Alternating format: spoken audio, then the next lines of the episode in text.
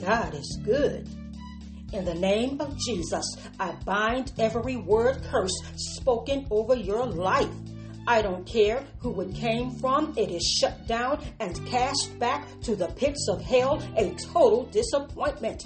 You are not the name your mother called you. You are not the title your father put on you. You are not the failure the enemy says you are. You are God's workmanship. You were fearfully and wonderfully made. I declare and decree you will no longer consider yourself a loser or less than. You will no longer have a below average perspective of yourself. I bind the spirit of mediocre thinking. You are from a royal bloodline and you will begin to act as such from this day forward.